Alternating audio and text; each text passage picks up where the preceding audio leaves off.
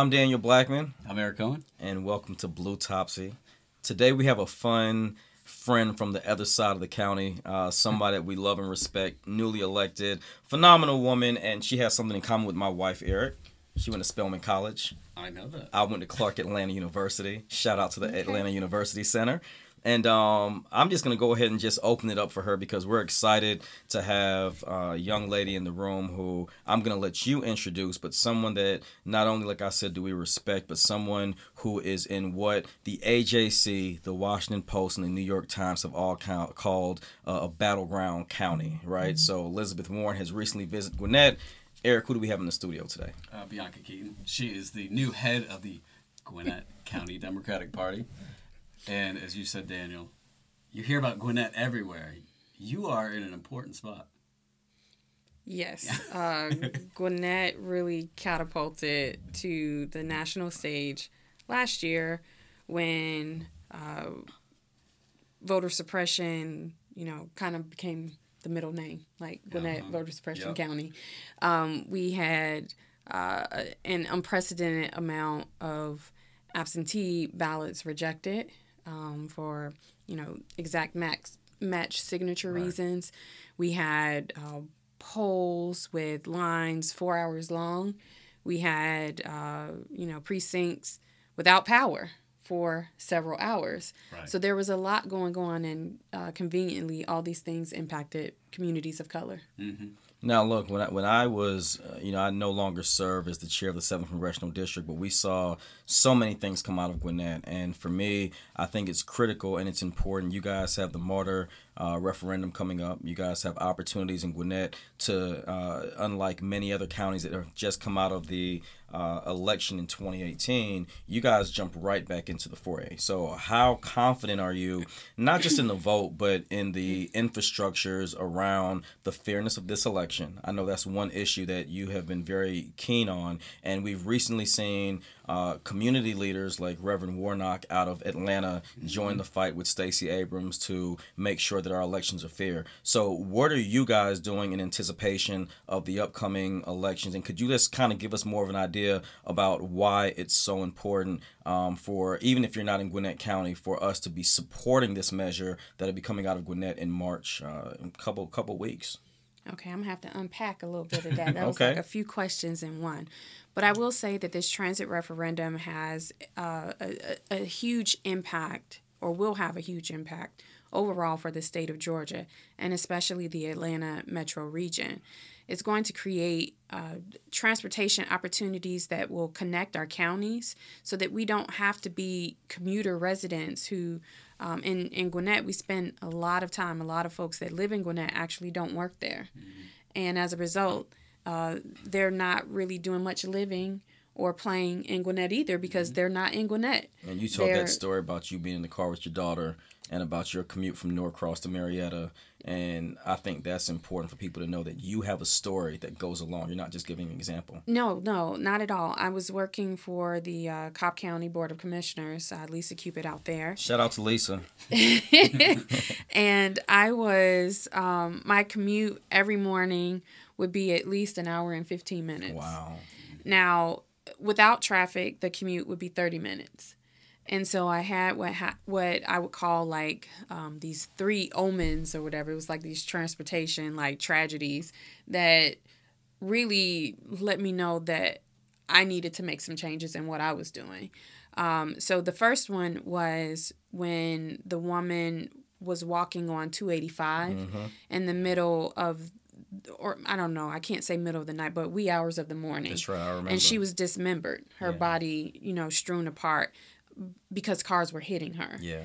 And they shut down 285. And unfortunately, on 400 today, we had a pedestrian threatening to jump off of the bridge by Haynes Bridge. And then we had during Spaghetti Junction, we had an individual, unfortunately, a pedestrian struck by a vehicle just this morning. Just this mm-hmm. morning. It happened again. And I think it is just so bizarre um, that history is repeating itself.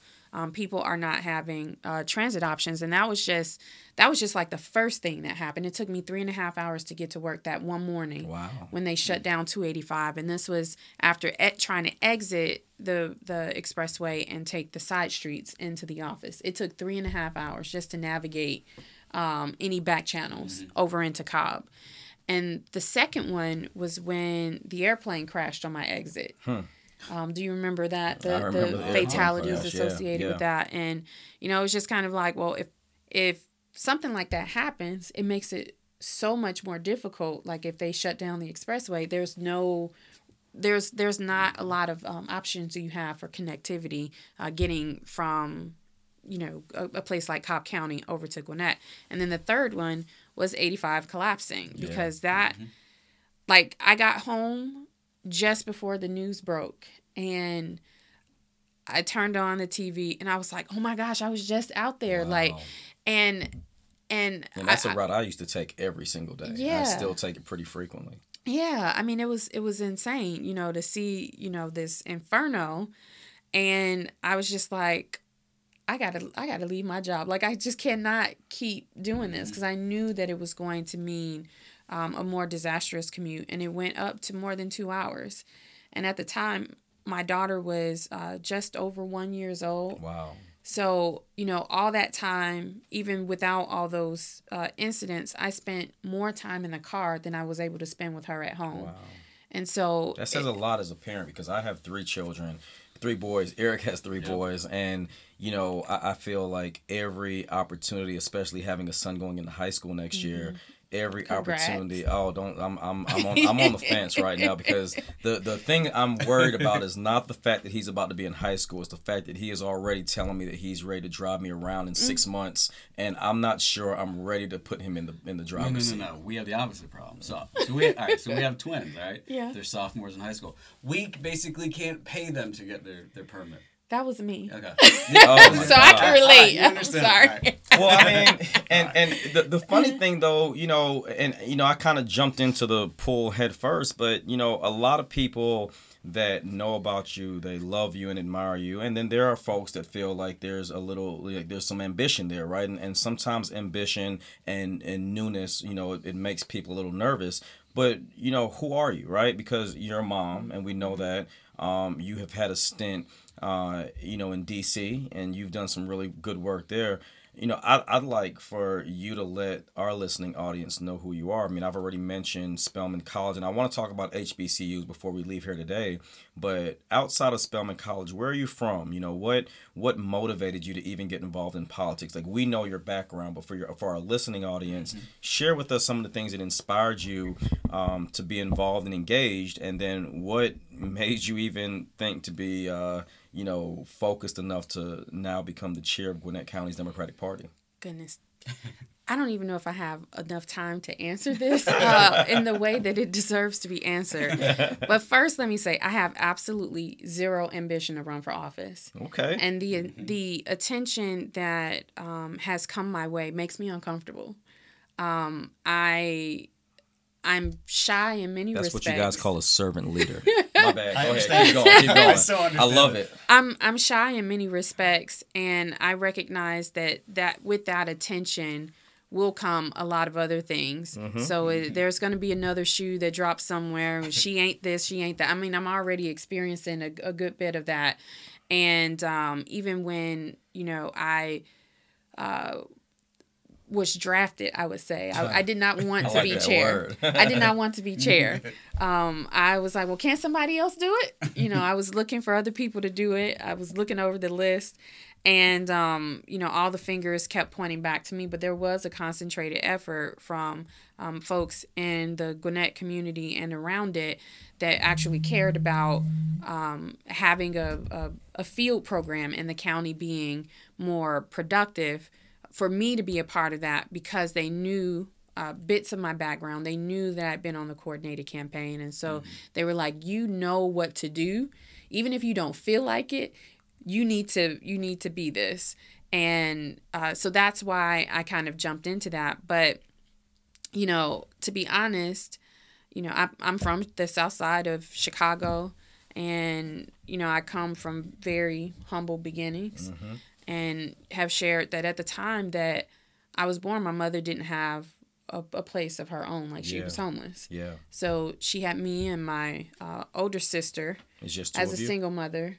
Yeah. So my uh, yeah, I ha- I do have a brother, but from my dad. Okay. So um, my my mother uh, was taken in by my aunt, who was like a second mother th- to me, and you know we we had a pretty pretty tough go of it because you know we would go wherever you know anybody would would take us if my mother wasn't um wasn't able to sustain herself or w- whatever the circumstances it's hard being a parent in general Yeah. but to be a single parent with two children in a place like chicago um, it, it put us through some things so you know we lived in shelters for Yeah. stints of time and you know really struggled trying to um, to just live. So for a very long period of time, I uh, you know was more in survival mode than anything else, and I think that um, th- some of the things that I experienced Yeah. um, or witnessed, you know, um, they really did shape and transform my life. And, and and I will I will touch on a couple of those things. mm-hmm. You know, to see at eight years old, you know, a childhood friend be struck down with bullets, um, in a gun that was found right by the school that we went to Wow.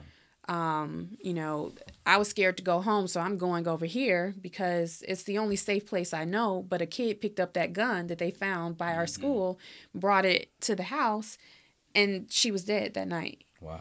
And, um, you know, had the circumstances been even just slightly different, that bullet could have struck me.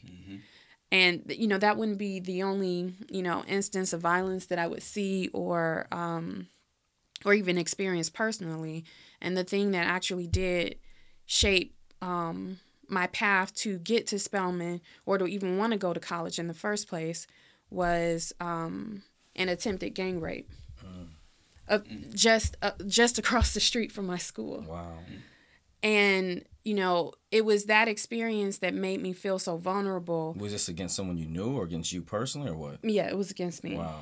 wow. um and, and- and in you saying that because the reason why I wanted to ask that is we are increasingly a part of this time of this Me Too movement, and I was very privileged to work for Vice President Biden. Well, not to work for, but to support his White House initiative, "It's on Us," which was a campaign to end sexual violence against men, women, and children. And uh, to really hear that story and to know the importance of people being able to share their story because that can help somebody and encourage someone else. Um, it's powerful. Yeah, yeah, it is. It is. You know, for the long, I didn't tell anybody that it happened Yeah. um, until I was over thirty. Well, I mean, I may have talked to other of my peers, Yeah. but I never actually told my mother that that happened until I was in my thirties. She saw me change. She saw um, who who I would hang out with change. Yeah. you know i changed myself and said that if i wanted to um, if i didn't want stuff like that to happen to me then i had to go to college and i put every ounce of energy i had into that even when we didn't have lights on at the house Yeah. or hot water or you know any of those things And- one thing before you finish that sentence, Melissa Clink was on yesterday. Mm-hmm. The thing that I admire about you and Melissa is the humble beginnings and how far you've come. And I had to say this, you know, as you were talking, because I spoke at a school in Tampa last year. And the area I talked, it was called Suitcase City because there's so much poverty that on average kids are not at one school for more than three months. And I remember reading something about you that said that in one year you had attended like 10 schools. And um, so let me let me jump in here so that was a, a miss a misquote and i tried i tried to fix that Okay. but um i did change a lot of schools and i know that i changed as many as three in a year but i changed a whole bunch um uh over a, a span of time. And so like for my sister um she might have changed that many times in a year. My mom was like she, my mom got on me. She said, "That ain't how that happened." And I said, "Mama, I know, I know. I tried. Look, I tried to fix it. So uh, on the record, I want to fix that. well, that's what Blue Tops Right, is for, now right that I do want to fix that. But yes, we did change schools um, quite a bit, times. mul- multiple times, and if not every year, then it was multiple times within a year Gotcha. within a year that we were changing schools and that's when you know i was placed in like a learning disability class Wow. because they assumed that um, i just had a hard time learning rather than the fact that i was getting uh, gaps in my education by transferring schools so many times Wow. in the city in the uh, the south suburbs and the west suburbs. Like we were everywhere all around the chicago area in indiana at one point. So like i can i can recall different things uh, just based on where we were living.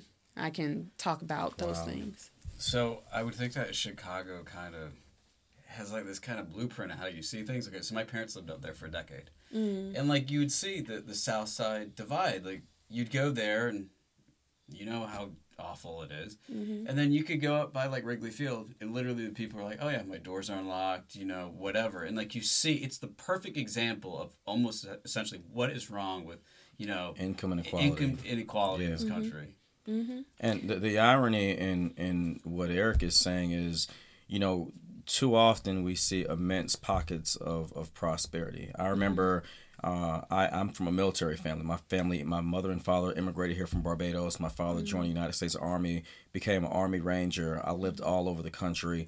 And um, I think because I was exposed to so much, it had an impact on who I who I am. But before I came to Atlanta, you know, I had heard from everyone that you know it's this black mecca and there's so much wealth in atlanta and you're not gonna you know black folks historically from auburn avenue to cascade has done this but then you still see immense poverty. And to mm-hmm. eric's point you know all over america in, in baltimore and chicago and boston where i was mm-hmm. born and you know i heard ayanna pressley say the same thing. You know we see these stretches where on the one mm-hmm. end we're seeing um, um, immense amounts of, of prosperity, but then we're seeing disproportionate amounts of, of poverty. And, and I think that is something that is so critical. And how has that helped to shape you as the leader you are today to have been able to see one angle, but then go to an institution like Spelman and be exposed to more? And now here you sit in the midst of all you've gone through, and you now sit here before us and before our listening audience as the chairwoman of the Democratic Party of Gwinnett County. I mean, like, like what does that mean for you? So, um, the journey hasn't been an easy one. Yeah. And it's been, you know, fraught with lots of um, fears and anxiety. And, you know, going back to that um, attempted rape, it, um, it colored my whole perception that I thought that if I got out of there and I went to college, that I would be safe. And when I got to Spelman, um, I felt like I could finally rest. It was like the one time where I felt like, okay, now I could like really sleep and be okay. Yeah. But, you know, it was also kind of like the onset of a depression because it was such a culture shock that I had not known that black people were wealthy. You know, from a from a child's view, I thought that if you were white, it meant that you were rich Wow. and that if you were black, it meant that you were poor because it was all that I saw. Yeah. Or at least my perception of, you know, the white community that I did see was just that they were so much better off Yeah. than we were. And that's and I know that that's not true. Um, but that was what I thought. Um, and going through those experiences, I would be be met with a lot of classism, you know, or maybe I wasn't particularly welcome in spaces. So in some spaces, I'm too educated. I think I'm too good. Yeah. In another space, I'm not good enough Yeah. You know uh, there there are lots of uh, these uh, identity politics that shape the rooms in which people feel like you're uh, you should be able to walk in. Um, having a job on the hill was definitely a privilege, a privilege that I would not have been afforded had I not gone to a school like Spelman College, where I had friends in places that had gone and done things and, you know, connected me to people that would extend an invitation for me to even be able to walk the halls for a visit. Wow. And, you know, those are some of the things that kind of, um, um, you know, opened up some doors for me, kind of getting in there, staying in there, learning, um, bringing all that stuff back to, to Georgia.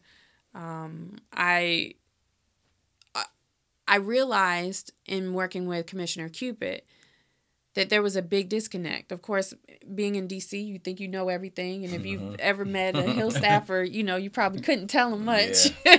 but but that's just kind of how it is. You know, um, you you get up there, you learn a whole lot. Um, the demands are crazy fast, um, but it's detached from the real lives that people are living at mm-hmm. home. I didn't see my experience reflected um, in policy conversations that actually reflected people going through those rather than rather it was pe- people trying to translate it for people of right. my experience and telling me that I didn't I shouldn't sit at tables to make certain decisions cuz huh. maybe I wasn't quite qualified enough. And I feel like if you have that experience in, in certain things you're qualified to speak on it to whomever. That's right. Mm-hmm. You know, there there should be no limits and walls in that respect. And so I've worked to um, be able to be in a position to have my voice heard. And you know it, it hasn't been a crystal stair even though you know it seems glamorous to work on the hill to work in government and to serve people but um trial by fire. trial by fire. Well one thing i want to ask you and i know eric wants to steer in, in the leadership and, and Georgia being a battleground state in all kind of different areas. But you mentioned the platform that Spelman College gave, and you know I know how important it, it you know historically black colleges for those that don't know can be um, for you know the minds of, of of black men and women around the country and historically. And there's a lot of people that don't understand it, but just for our listening audience I want you to know that HBCUs represent less than 3% of colleges and universities in the United States, yet they produce 23% of all African American graduates, uh, 40% of all STEM degrees uh, for uh, come out of historically black colleges, 60% of all engineering degrees for African American students come out of historically black colleges, 70% of African American dentists physicians and physicians earn degrees at historically black colleges and universities. Uh, in 2000, Xavier in New Orleans by itself produced more successful African American medical school applicants than Johns Hopkins University, um, Harvard, and the University of Maryland combined. And in 2018, the New York School of Medicine announced that any student enrolled in its medical degree um, program, regardless of race, would attend free. The reason why I wanted to bring up all those numbers and what I wanted you to speak to is we're now seeing challenges by many of our historically black colleges to stay open. Uh, the perspective I want our listeners to know is that Harvard has a $37.1 billion endowment. Uh, Princeton has a $24.6 billion endow- endowment. Again, these are billions of dollars. Uh, Emory has a $6.7 billion endowment. Yet Morehouse has a $135 million endowment. Spelman has a $367 million endowment. And Clark Atlanta, uh, my alma mater, has a $67.7, $66.7 million endowment the challenge of these schools being able to function and compete with schools like Harvard, which is a great school, and Princeton and Emory, uh, how important is it for our schools to remain? And when I say our schools, I mean how important is it for historically black colleges to remain accessible and open to young men and women of color that not just come from your background, but come from all parts of the country? Um, definitely, uh, I think it's very important that they remain open. I had one of the privileges I had uh, as a student at Spelman was to serve as the student trustee on the board of trustees there. Okay. Um, and it gave me that the like the behind the curtain look at what was going on and what the college it, what the college needed to survive and to thrive. And I do believe that there is a um, a great disconnect. You know, we oh goodness. Like a, a school like harvard has been built on like a, a history of um, of privilege. Yeah. And you know spelman's history is rooted in the struggle. That's right.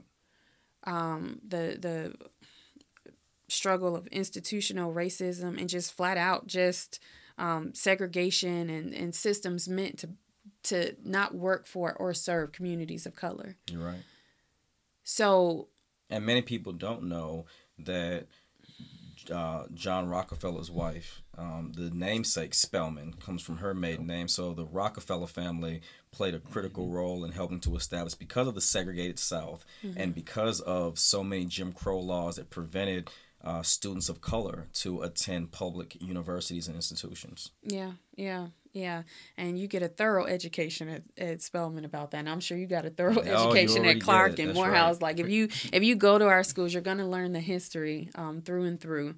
And and you develop an appreciation for it. But what we've got to do is, you know, to to when we have opportunities um, of privilege to return the favor Amen. I agree. um, you will see uh, Samuel Jackson and and his wife um, Latanya Jackson. They give a lot. They give a lot, you know, to both Morehouse and Spelman. Yeah. Those Spike Lee. school, yeah, Spike Lee. But we need more people to do it, and and sometimes just even you know thinking about me being chair of of the party is that sometimes you don't see yourself as being capable of doing things that you very well can do, but you can't do it all by yourself. But if we all do our part, That's right. then we can uh, put our, our institutions in a much better position. You know, the, the money we give to political campaigns, you know, I'm going to hold myself to that and try to try to match that the money that I would put into politics into Spelman. Yeah. Um, because I I know what Spelman did for me. Know, I'm, this is a side note because I think this might make you guys laugh because you know, being the not black person on the show today. so, good friend of mine, he is like, "Hey, I think I'm gonna apply to Morehouse," and he goes to me, "You should apply with me." And I was like, "That's interesting." And I seriously, this is a true story. I seriously contemplated it, but in the end, he ended up not applying. And you know, so I was We like, had a white right." kid at Clark when I was when I was See? there. I mean, you know, I mean, it, I mean, we we had one, but then he ended up he ended up pledging. I mean, like I think the misnomer is that historically black colleges only have black students, and there are a lot of There are a lot. campuses that have significant numbers of white students on the campuses. So, I knew that. See, Yeah. see, see. Shout out to Eric, man. He's he's smarter than I am right now. That's so funny. Well, you know, Spelman has had uh, a lot of different students to attend, and and the thing that I'm gonna speak to both of Yeah. you, um, is that at Spelman we we we take this class called African Diaspora in the World, Yep, we do at Clark too. and we study. We talk about how. Um, you know the, the slave trade and colonialism you know just impacted you know the trajectory of, of all of our lives um, from a heritage standpoint so we know that none of us are pure blooded. Right. None of us are pure blooded. But in a place like Spelman, you experience all the cultures of the world.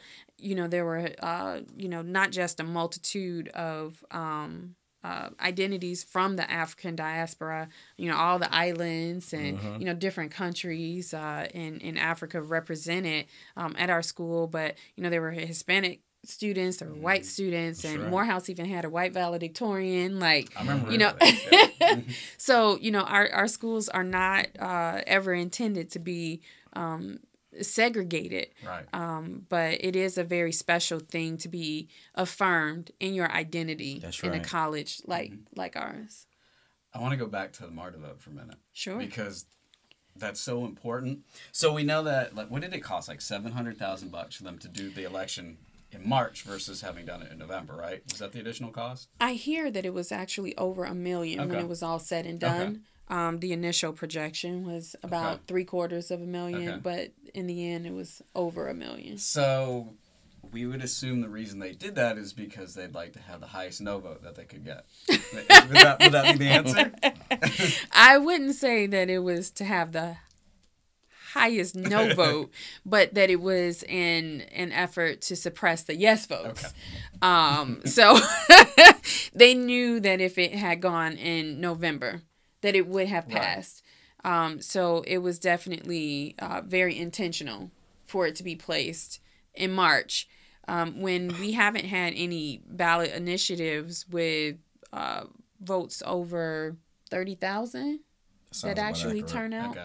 Yeah. maybe between 30 30 something you know between 30 and 50,000 but and that's very low we have um almost almost 500,000 registered voters Right. and to only have that many show up is not a very good thing Right.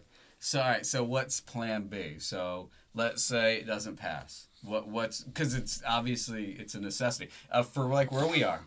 up 400, as you know, the North Spring station it stops. That should be going all the way up to Windward, you know, stopping along the way. So Fulton needs to have the expansion. What what happens if it doesn't pass? What what are people saying moving forward? Um, I think people are are looking at at different options for it. Some folks are saying, you know, put it back on for uh, for 2020 mm-hmm. uh, in November in right. 2020. Some folks are saying, well, maybe there's a more administrative route that can get us there you know, through the the ATL system, so that wouldn't necessarily be MARTA, and it's a different system. So there's like all this yeah. all this talk about it.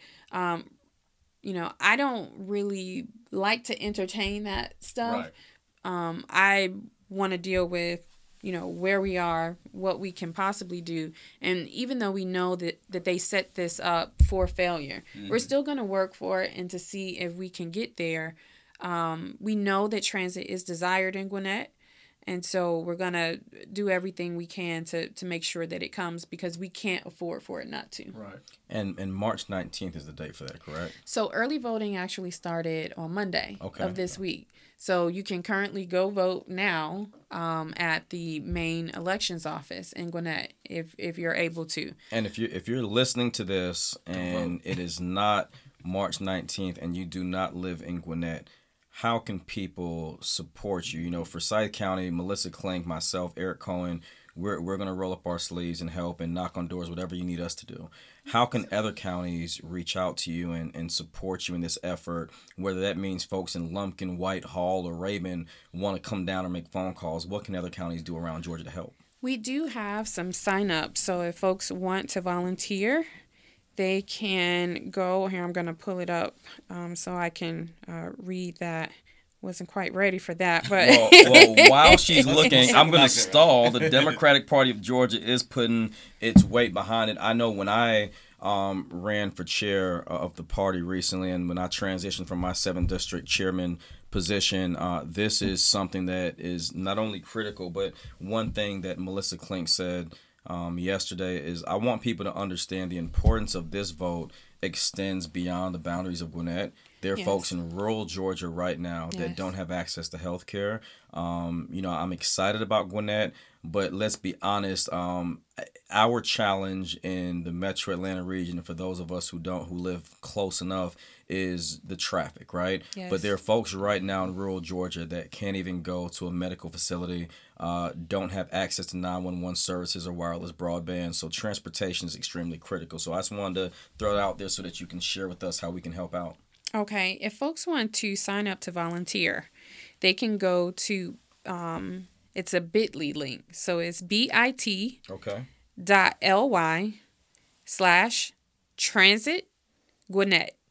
So that's bit.ly, B-I-T dot L-Y backslash Transit Gwinnett, T-R-A-N-S-I-T.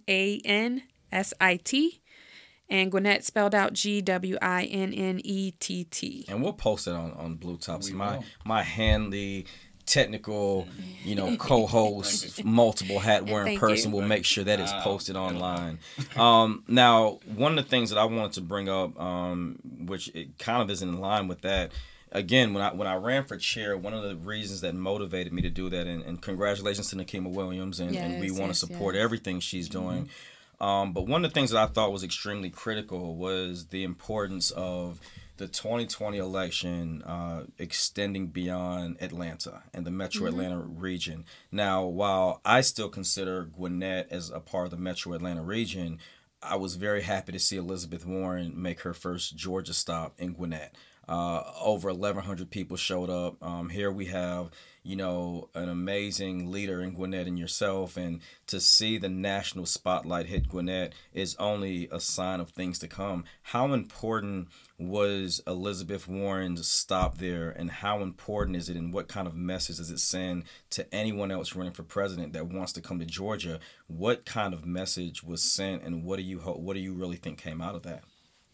So I think you know, more broadly, I view Gwinnett County as kind of like ground zero for the work that we will need to do to win statement mm-hmm. in in the long run. Yeah. Um, Gwinnett County is the most diverse county in the entire southeastern United States. Um, and for the longest time, it had gone red. It had gone red. And we saw that uh, kind of dissipate and fade away in 2016 when the county went for Hillary Clinton. Yeah. And what was interesting is that nothing else did. Not, you know, we we weren't having the the success in any other way, and it was like, well, what's going on here? We definitely do have the potential to be a blue county. Yeah. Um, what what what was that all about? And so maybe some people voted for for president and they dropped off in other ways, or you know maybe you know I I don't know. I will say that th- we didn't have Democrats on the ballot Yeah. largely, And which was a huge problem. And I think people, you, you guys need to understand what she just said about the diversity of that county. You know, you have, um, you know, I think 144,000 Spanish speaking uh, Gwinnett County members, 19,000 um, speak Korean. 15,000 plus speak Vietnamese. Um, you have one of the highest populations of uh, uh, Serbo-Croatian. I mean, you know, these are, you guys are like, you know, shout out to my friend Ted Terry, but you guys are like a Clarkston on steroids, right? Because you have so many, you know, members of the community, and even you know, we saw last year Carolyn Bourdeaux put up a, a, a amazing fight. Um, come within 433 votes of making it to a runoff, but you know we couldn't bring up Carolyn without bringing up Ethan Pham or bringing up David Kim, and res- in respect to all the other candidates, but we saw an influx of communities that you know especially in the korean community that said hey this is an election regardless of a person's argument for it we saw very high numbers of mm-hmm. folks that traditionally may not have been engaged for whatever reason uh, whether it's neglect or you know language barriers. Mm-hmm. But i think you are spot on because what happens when the totality of Gwinnett comes out, not just for MARTA, but for a presidential election mm-hmm. or for a local election.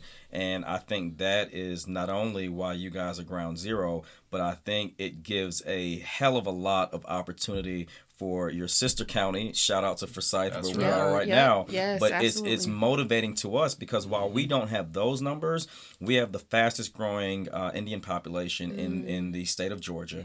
We have a very consistent uh, group of, of, of Latin Americans that live in our county. Even though our, our black population is right around 5%, we're seeing those numbers increase. So we're not where Gwinnett is, but we have increased over the last 30 years and to the point of thanks to people like Eric and Anita Tucker and Randy Ingram and all these folks that are in, in Forsyth, we've actually flipped a precinct here, and we can uh, we only see that getting better. So yeah, I just wanted to shout out to Forsyth Yeah, County. shout we out gotta plug out our, our, our home Right. base. So Yes. uh, you know, Okay, so th- that that that kind of brings us full circle about all this, which was really interesting. Basically, Gwinnett became majority minority ten years ago. So you sit there and go, "There's basically been this whole gap between you know the change that you're starting to see, and there was like a lack of execution." And from what I've read in your background that I really like, and it's what we're talking about in Forsyth.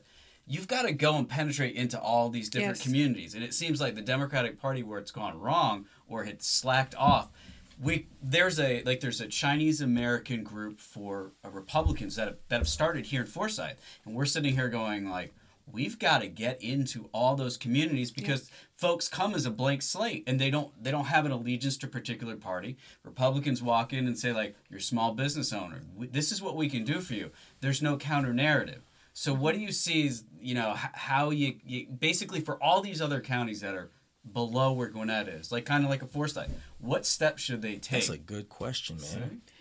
So, so I didn't think of that one. I've been I've been writing I've been writing out this plan and working with some folks. I wish you guys. Could, I wish. Look, I'm- I wish you guys could see her face right now. Yes, I'm over here like peeking in the brain, you know, how to take over the world. Like, um, but yes, uh, that is that is the goal. That is the plan. But um, so I I would say a couple things.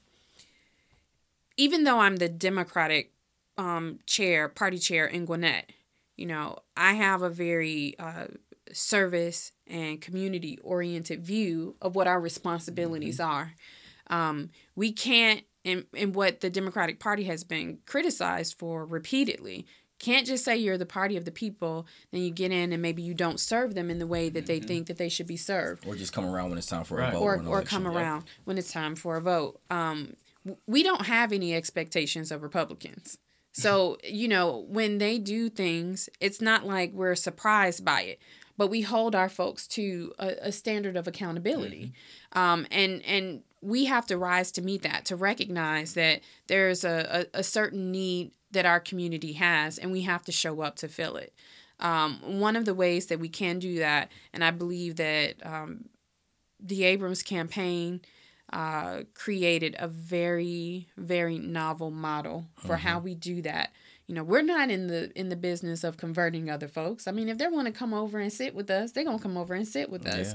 Yeah. But our thing is, we have to figure out how to engage our people. And I think that's the mistake we've made for too long. You know, even going back, and Jason Carr and I are very close friends, and we had this conversation uh, from lessons we learned from 2014. But you know, it's almost like the model for the last 20 years is how do you be more center, right? And and then left, you know, second. So like we're neglecting our base and not smart. organizing our base, trying to appeal to people that that quite frankly have no interest in being appealed to, and we find ourselves in this repetitive state of losing. And I mean, I'm just gonna say it how it is because I don't like to lose, and I think you're you're spot on because we have a base of people that either feel neglected. Um, are not engaged or don't know what the hell we stand for. Yeah. And I think your approach in not just saying I'm doing it from a democratic centric place, you're saying, you know, there's a community aspect of who you are that if people buy into that community aspect, it is in total alignment with your democratic leadership. It's understanding that, you know, the work that we do as a party, you know, it, it, it transcends what happens in a meeting. Mm-hmm. And so um, most people don't want to come sit in a meeting and hear people bicker or whatever they may do in, a, in a meeting. You know, they have no interest in that. What they want to know is, what do I do? Yeah. How do I do this? You know, how do I uh, help address these problems that my neighbor is having? And if we are present in the community, we can provide the answers to those uh, to those questions, but also figure out who actually does have the interest and build a pipeline for them to come in and to lead and to build the vision overall of what the party is needed um, for to do. And you know I, I i really do think we have to to think about changing the model of how we operate. And i really enjoyed um, your plan um, the the five georges Yeah. and recognizing that um, our communities are very different and they need different things just like you know we put the asian community in this one pocket but there's so many different types of asian communities That's right. we have over a hundred languages spoken in the asian community Yep. in gwinnett by itself You're right. by Spot itself.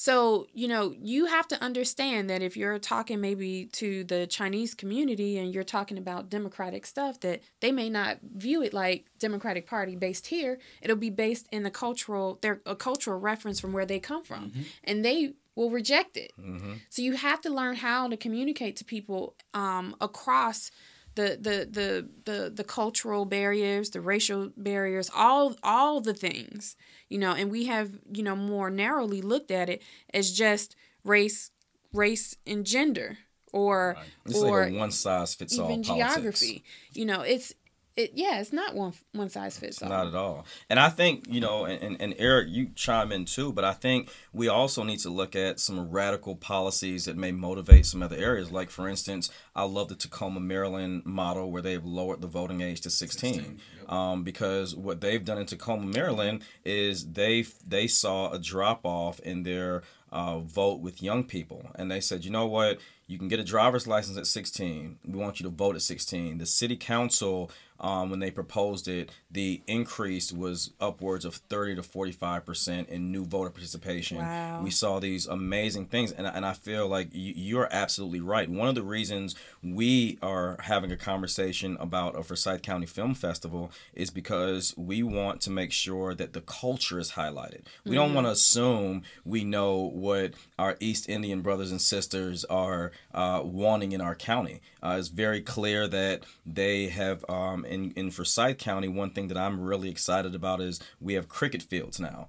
And instead of us assuming that we know what they want, why not engage them where they are and engage them in what they do and not assume that we know or that our plan is going to automatically work because they share the diversity that we're trying to attract. So I, I'm, I'm very excited about your leadership and about what you said, but I do want to push back just a little bit and ask you for those naysayers that see a young, ambitious woman of color, right? And I and I don't I don't think it's limited just to race, but you are the first woman of color, if I'm not mistaken. Woman. Well, woman. So you are the first woman. Just period, woman. Just period. that that that is that is in that is in Gwinnett. No, thank you for correcting me. But that's in Gwinnett, and and I want you. You know, I was in the meeting when you were giving a very ambitious plan, including raising hundreds of thousands of dollars for your local part to be able to operate and function. And I saw the body language of some people change because they're looking at you and they're saying.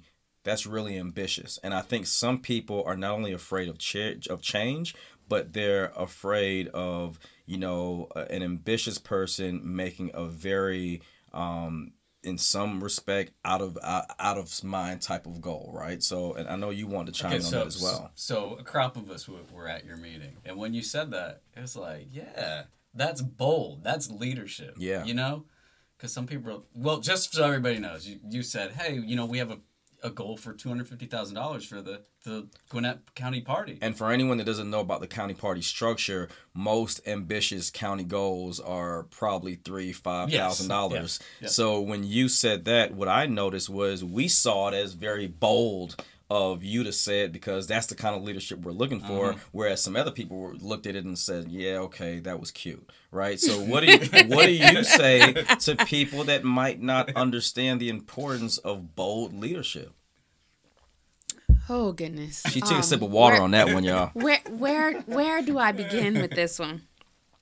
When I was installed um, as chair of the county, um, and I I didn't write a speech, so I, I didn't come with prepared remarks. I just walked up there, and I looked out in the crowd, and I kind of laughed to myself because I could hear my mom telling me, "Girl, you got some nerve."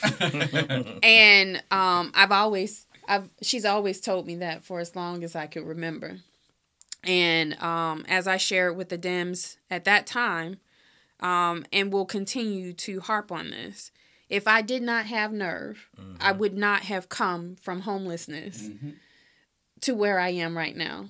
If I did not have nerve, um, I wouldn't have graduated valedictorian in spite of all the odds that I faced, um, telling me that I couldn't do this or I wasn't smart enough and overcoming, you know, being in a learning disability class. If I didn't have nerve, um, I I just I would not be here right now.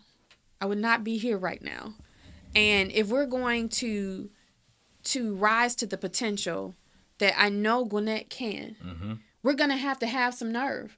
But mm-hmm. for too long, you know, we have been complacent and very accepting and walking very cautiously and hesitantly, missing the fact that we have a huge Democratic community in Gwinnett. They have been kowtowing to Republicans. Oh, we don't want to upset them. No, we're going to upset the status quo. We're going to upset that That's because we deserve more. Shake the tree. And and it, it makes me so angry when people um you know are like ooh i don't i don't want to rock the boat. I heard somebody in that same meeting literally contemplate if we should not say that the Democratic candidate That's running right. in Snellville was Yep. a Democrat, and and that offended me because the nerve and the audacity The for us to try to hide the fact that we're proud Democrats says a lot about the party. So we, we've got about seven minutes left, um, and, and it's it's been really fun with you. I like to attribute a quote uh, whenever we we have a guest that we're excited about that I would like to read um, that reminds me of you. And then Eric, I want you to, to bring us home and you know a- allow our guests to share anything else. And if you've left anything else, just kind of make sure that our listeners have it. But it's a quote that I think is right on time that says, "Our deepest fear is not that we are inadequate. Our deepest fear is that we're powerful beyond measure. It is our light, not our dar- darkness." That most frighten us. Uh, we ask ourselves, who am I to be brilliant, gorgeous, talented, fabulous, all of which you are. uh, but actually, who are you Thank not you. to be? You're a child of God. your playing small does not serve the world. Uh, there's nothing enlightened about shrinking so that other people won't feel insecure around you. We are all meant to shine as children do. We were born to make manifest the glory of God that is within us. It's not just in some of us, it's in everyone. And as we let our own light shine, we unconsciously give other people permission to do the same.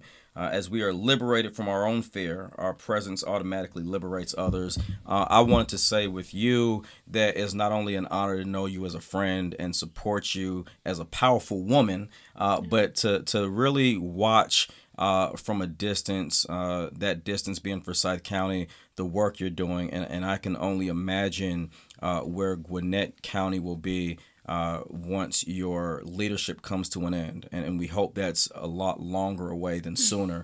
um, so I wanted to say that to you because we're inspired.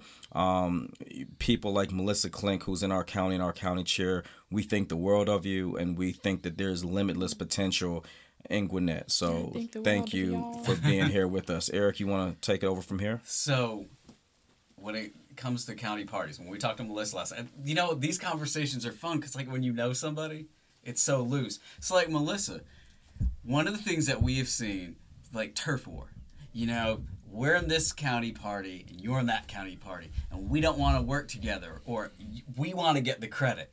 And so, what we've done over here in Forsyth, we're like, we don't want credit. We just want to get Democrats elected, and yeah. we want to bring our values. Yeah. What do you say as the county chair in Gwinnett when it comes to this old school kind of I want attention and, and, and I want the credit? So, one of the very first things I did um, in, in the days after I was elected chair um, was I sat down with folks that work the statewide campaign. Mm-hmm. Who are the county chairs I, um, you recommend I talk to? Yeah. And guess what? Within within you know I was I was elected on the December 13th and on January 1 we were having a video conference me and those chairs that we were able yeah. to assemble. Um, a video conference talking about how we can win. Right. you know strategies that work strategies that didn't work. You know what you need to know what you know pitfalls to avoid.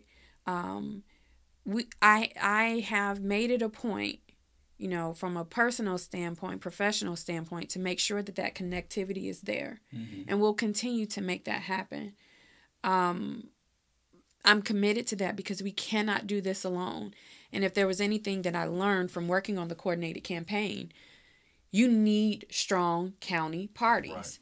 Right. And the county parties cannot be at odds with the state party. Nobody can walk around thinking that they're uh, better than right. the other because we need each other. That's right. We need these county parties to do the community building work in their communities. Mm-hmm. They may not know how. You have to teach them. That's right. And if the state party is not teaching them, then they can learn from other county parties. And that's what we can do together. So it's part of my goal to change Gwinnett, but to also take it up further north. Like right. building relationships with you all has been such an amazing thing. I talk to Melissa. Melissa teaches me. Daniel teaches me. Yeah. You know, I learn from you all just as much as you all are, are saying that you're inspired. I'm just like, I don't, I, I didn't plan all this. I didn't have a master plan. I'm just moving. Yeah. So we yep. can move together and, and really shake some stuff up.